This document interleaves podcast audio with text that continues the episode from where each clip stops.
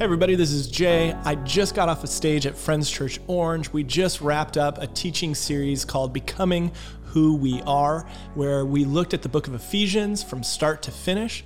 We looked at the idea of sanctification, which is a fancy way of saying becoming more like Jesus every day, becoming who we really are. We're made in His image, and God's Holy Spirit is helping us to be reconformed to that image. And it's been a great series as we've learned how to cooperate with God's Spirit as God is attempting to build us up. And then we get into the last chapter, the last part of chapter 6, which I discussed today. And what the Apostle Paul, who wrote the book of Ephesians, is saying to the church in Ephesus is he's saying, hey, be aware that as you are becoming who you are, be aware of what's behind it all. And the Apostle Paul starts to talk about spiritual warfare. He uncovers the idea that just as God in heaven is trying to build you up, there is an enemy in heaven that is trying to tear you down. And at the end of all of it, the believer's struggle is to stay standing. To stay standing with Jesus, because Satan is going to try and do everything, scheme in every way possible to tear you apart from your faith, to tear you apart from God, to tear you away from the community of believers so that you are isolated and that you fall. And so, knowing that we were going into this, I also knew I had one thing that I had to overcome, and it's the fact that in this modern educated world, a lot of people don't believe in the devil, in Satan. It seems just ridiculous to think that that might be able to exist. And I was glad that I was able to relate on that level, not growing up in a religious household, having to struggle with those ideas myself. But honestly, because I believe that there is a spiritual realm, because I believe that I'm connected to that spiritual realm through Jesus and His Holy Spirit that lives in me, and I can pray and be connected to my Heavenly Father, then it makes sense to me that there is a warring agent up there as well, because of the fact that Jesus, while He lived here, made mention many times of the enemy, of Satan, of the devil. And so I was able to stand on stage and very confidently talk about the enemy, while knowing there's probably people in my congregation thinking, this is a little old school. That's a little old fashioned. That's a little behind in the thinking. And I'm fine with that. Before I talk more about those sorts of things, can I tell you what happened this week? Because I had something awesome happen this week that I wanted to share with you. So earlier this week, I flew out to Texas and I was able to reconnect with an old friend. This is a guy that I mentored when I first started in ministry. So when I was 20 years old, I started volunteering in a youth ministry. I felt a call to go into ministry. I went to school to be prepared to be a pastor, and I got an internship at a local church. And the first thing that they did is they put me in charge of the prayer team. And there was a small group of high school students. This was a large church with a large high school ministry. And I had leadership over a small group of students, the prayer team. And I had one student leader, and he was the first person that I had ever mentored in my life. And I was only literally like 3 years older than him and still learning to get my footing in ministry. He was kind enough to allow me to have influence in his life. So he graduated high school, went to Texas for college, then went to Washington, D.C. to work, and then found his way back to Houston, Texas. In the midst of all of that, although I loved this kid, we just fell out of contact. However, another one of my friends did not. He kept in contact with my early mentee. And when he heard I was going to Texas, my friend told me, hey, you should really reconnect with that old mentee. And I thought, that would be awesome. I have no idea what's going on in his life, but it would be great to catch up and find out how he's doing. And so I got his number. I texted him and I said, hey, you free to meet up, grab coffee one morning, grab some breakfast and catch up? And he said, absolutely. And so we did. We met up, and it was so cool. There's something about being a part of somebody's life early on, both in my ministry life, early on in his adolescent life, and then seeing where life takes you. And we had a lot of things in common. Life took us in different directions in a lot of ways, but it was cool to see that after all these years, he was still standing firm in his faith. He was still standing with Jesus. And I can't say that for every person I've ever mentored in my ministry. And I don't take responsibility when somebody decides to leave their relationship with Jesus, leave the faith. And I also can't take responsibility for somebody's decision to continue to stand with Jesus over the years. But it does feel good knowing that I made an investment. I'm sure that played a small part in his overall decision to keep faith. But it was so interesting to see that one of the major catalysts of his faith still to this day is prayer, which when he was just a junior in high school, he was a student leader on a prayer team. And who does that? Who in high school? And this guy, he was like a popular, smart kid, lots of friends, and he wanted to lead the prayer team. That's a unique individual. And so it was cool to see that prayer is still a huge part of his life. And it just did my heart well to be in a place I'd never been before and to reconnect with somebody that I hadn't seen in a long time and to still be connected over our faith in Jesus and prayer as a catalyst in our life. So back to Ephesians chapter 6 and spiritual warfare.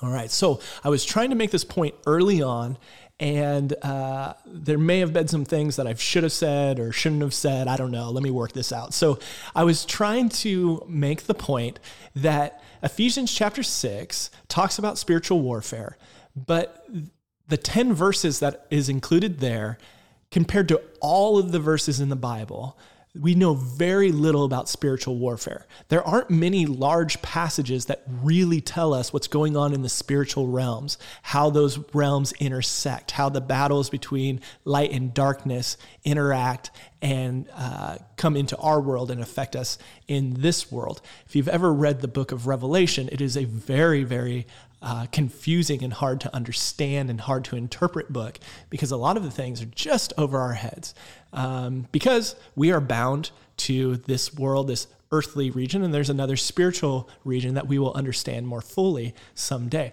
And so I was trying to make the point that because we are told so little about spiritual warfare and so little about Satan, we should really focus on Jesus, who we are told a lot about, and who it is in Jesus we stand. In Jesus we have power to stand against any enemy that comes against us, any spiritual enemy, Satan, who comes against us. And so as I was trying to make that point that we need to stay focused on Jesus, let's not get obsessed on who Satan is and how spiritual warfare works, I brought up that my daughter has recently become obsessed with Voldemort from Harry Potter. Now, my daughter's pretty young, and people know that. She's 4 years old. And our family, we like Harry Potter. And so she started watching bits and pieces of Harry Potter as we were watching them. And she started to pick up on there's this guy who is not to be named. And then they name him. It's Voldemort. And she's like, what's this guy all about? But she'd never seen him before. And so she became obsessed with wanting to see what Voldemort looked like. And we're like, what should we do? Should we let her see Voldemort? Or should we just let this one pass? Should we even be letting her watch Harry Potter? Is this over her head? She's 4 years old. And if you have been in the church for some time, Harry Potter is a hot issue.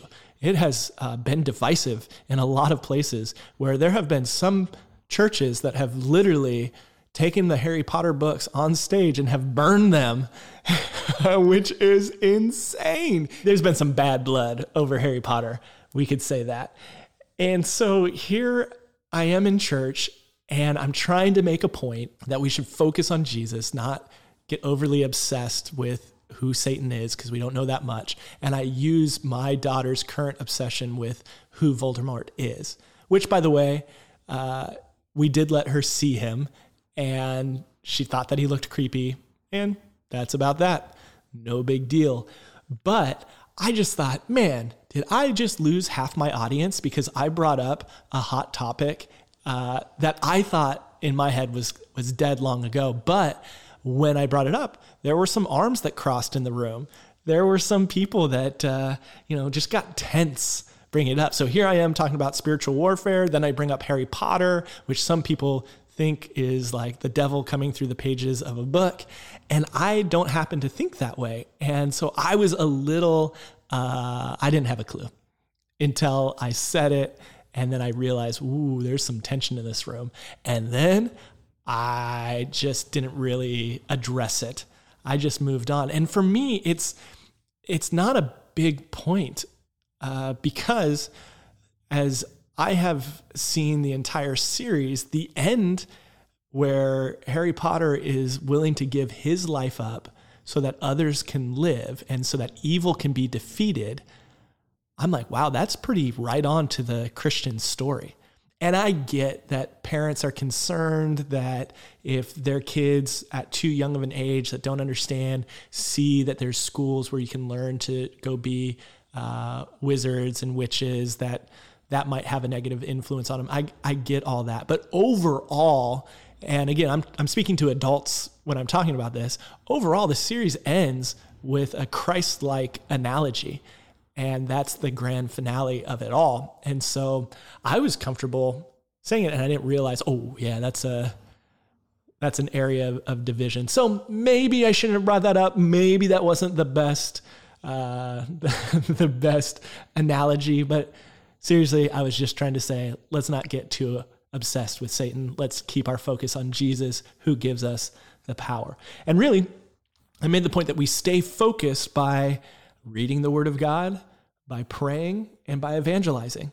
So the Apostle Paul talks about putting on the armor of God, and there's some different descriptions there, and we could get real nuanced with it. But overall, they all kind of fall into, hey, stay focused on Jesus so that Satan doesn't get a foothold and tear you down. God's trying to build you up. Satan's trying to tear you down. So just stay focused on Jesus, follow his spirit by reading the Word of God, making that a regular practice, praying, making that a practice, evangelizing, making that a practice. And these three things just happen to be things that are hard to do. And they could be the application to just about every sermon that a pastor preaches. And yet sometimes we avoid just going there because it seems oversimplified. And yet it's hard to do. And we need to be reminded that we've been called to evangelize. And because there is a war that is raging in the spiritual realms, the way we enter in is by bringing forward the gospel through evangelizing, through sharing our faith in Jesus Christ with other people, by inviting people to church at the very least. And then we need to be praying for people. We need to be praying for people that haven't yet seen the good news of Jesus Christ to be actually good news, that they could understand just how loving God is and just how loving it was that Jesus gave his life for us on the cross. We need to be praying for those people. We need to be praying for our brothers and sisters in the church that are struggling, that need strength from the Holy Spirit. We need to be praying for those people, and we need to be reading the Word because that directs our prayers, and it really stops us from getting deceived. Because one of the main things that we know about Satan is he schemes and he's a liar. And so we need to have truth put back into us, whether we're listening to sermons at church, through podcasts, we're singing songs that reflect scriptures, or we're just reading the Word on our own. All of those things help us to stay focused. And so I made the application for my congregation to then, as we move forward in this season, don't be intimidated to invite people to church. Just don't. Don't be afraid to get in the fight. And then I had told them, number two, be sure you're fighting for your friends. I made the point that people aren't our enemies. We fight for them. We don't fight against them. We fight for them in prayer. And then number three, praise your guts out, because we need to get that truth in us. And so we do that most effectively through praise that's rooted on the Word of God. So as I got to the 3 points of application, I was able to share one story of an Uber driver that picked me up from my hotel to the airport. But there are 2 points that I also had stories for that I wasn't able to share. And they're great stories that are, I think, helpful for our spiritual life. So I want to share them here with you on the things I should have said. So the second point of fight for your friends. I had a friend in college. He was actually a high school friend that we continued to be friends in college. And one weekend he came down, he was staying with me at our college dorm, and we went out, we went to a concert, and it was, there was 4 guys and 4 girls. So we were out on this, I don't know, kind of group date sort of thing. And as we were leaving the concert, we were walking through the parking lot, and a car came speeding by us, and it slammed on its brakes probably about 100 feet in front of us. And all 4 doors opened up, and 4 guys got out. And I knew these guys are coming for a fight.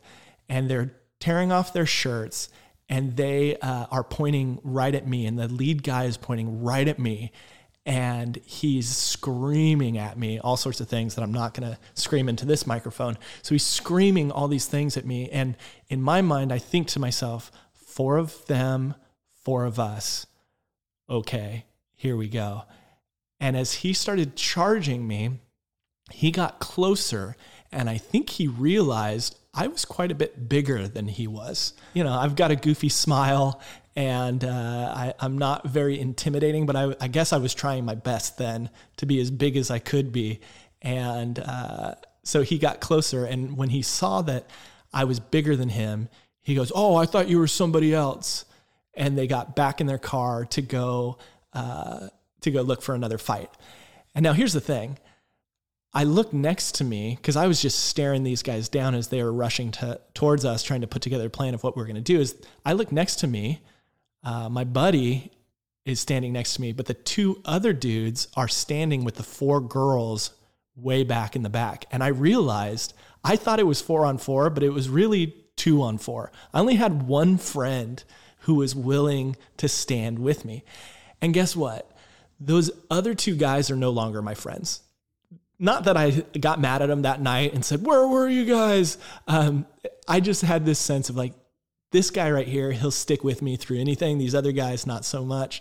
I'm not advocating violence or fighting, but in a time of self-defense, these other 2 guys fled and one friend stuck by me. And it's crazy because right now as I'm going through some difficulties, he's still by my side. And he just called me yesterday and said, "Hey man, what are you doing on Sunday? I want to come out and just see how you're doing." And I'm like, "Well, I've got to record this podcast, but let's hang out after." And so we're hanging out, and it just, man, sometimes you need friends that are willing to fight for you. Of course, I mean in prayer. Of course, I mean by being present with you and not abandoning you. And we've got to be the types of people that fight for our friends. The third application was that we need to praise our guts out. And I have just found in a difficult time that I need to be reminded of the truth. And song lyrics in particular help me that, worship songs.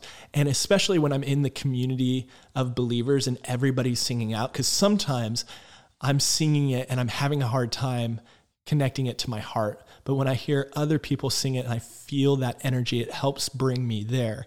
And it can move knowledge that's just locked in my head and bring it down to my heart. And sometimes I can become apathetic even in that environment. But I want to tell you this quick story about, I was at a small pastors conference for small church pastors. And the speaker, the keynote speaker, was a megachurch pastor. So in church world, in pastor world, there's like big churches and little churches. And big churches oftentimes seem really successful, and small churches can be looked down upon by the big churches. And then little churches can look down upon the big churches and be like, the only reason why they're big is because they watered down the gospel. And it's ugly and it's not right. There are different strengths for both sorts of churches. And I won't go into all those strengths right now, but what I'm saying is there is plenty of room in God's kingdom for small churches and large churches. Success just means that pastors are faithful. And yet here I am at this small church conference and the worship band is playing and the worship band's just not that good. Let's just be honest. And I'm standing right next to the speaker of this huge mega church. And I thought to myself, what is this like for him? He typically has top-notch music, production value is through the roof.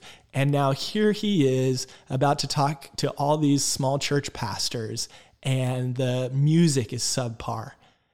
But I looked at him and with everything in his being, he was praising God. And now this guy is like, he's kind of the more executive pastor type where he's wearing a, button up, shirt tucked in. He looks like an executive more than like the cool hip pastor. He's not one of those guys. And he is just praising God from his guts. And as I saw him do that, it took me out of my head because I was all in my head, like thinking about things that just didn't even matter, and brought me right back to focus on Jesus and focus on the things that matter. And there's something about being in a community of people, being surrounded by people that can help you. And that's why we do this podcast, because I'm hoping with everything in me to connect with a few of you out there that are spiritually isolated, that you've walked away from the church, but not necessarily your faith, but your faith is starting to dwindle down. And I just want to invite you to come back to church because I believe that God wants to build you up, but there's also a force out there that just wants to tear you down, wants to tear you away from your God and tear your faith down. And we need one another. And I want you to find a place where you can be encouraged, wherever that might be. If you're in Orange County, come join us at Friends Church. But wherever you're at, find a good church where you can just come in and be encouraged by the people around you because we need one another. So I was in Houston having coffee with this guy that I used to mentor. He was my mentee back in the day. And there was this shift that happened where he became the mentor and I became the mentee. Because the reason why I was out in Houston is because recently on an MRI, it has shown that a brain tumor has recurred in my brain. So you know my story that I am a brain tumor survivor, that I had a very risky brain tumor that was removed a couple years ago. And it was really miraculous how it happened. And I fully recovered, was given a clean bill of health. And now, out of nowhere, it has recurred, which means now I'm not just facing a brain tumor, I'm facing brain cancer. So I'm a brain tumor survivor who is now facing brain cancer. And so I went to Houston to visit MD Anderson, one of the top cancer treatment centers in the United States. And I found out that this guy that I used to mentor has had 2 brain surgeries at MD Anderson and now volunteers there because he believes in their level of care so much. And he knows how difficult it is to face hardships, especially when it comes to your health. And so he was just sharing his perspective on how to live with an illness that has no cure and how to keep your hope up, how to approach each and every day with so many things unknown, and really just how to navigate such a large hospital and very practical things like that. And so I just feel so blessed that a kid that I got to mentor so long ago, now God is using him to speak into my life and to encourage me in this time. And so I want to unpack this more with you. I don't have time to do it right now, but next episode of Things I Should Have Said, I want to talk about what it's like being a pastor and having brain cancer, what it's like to have to prepare a message for Easter next week on the same week that I'm starting treatment for my cancer. Not sure how my body is going to tolerate it. I want to talk about those things with you and talk about how I see God interacting in the midst of all of this. My fears, my worries, but ultimately my hope that's in God. And I think if you're willing to tune back in for the last episode of the season, which will be next episode coming out next week, If you listen to that, I think you'll be encouraged, because everyone that I've talked to since finding out of the diagnosis, they comment on just how glorified God is and how much strength they get from even seeing me deal with this. And so there are a lot of unknowns in life. You're probably dealing with a lot of unknowns as well. And I think as you hear about the perspective that God is giving me, I think it'll help you too. So be praying for me now, and then tune back in next week, and let's talk this through.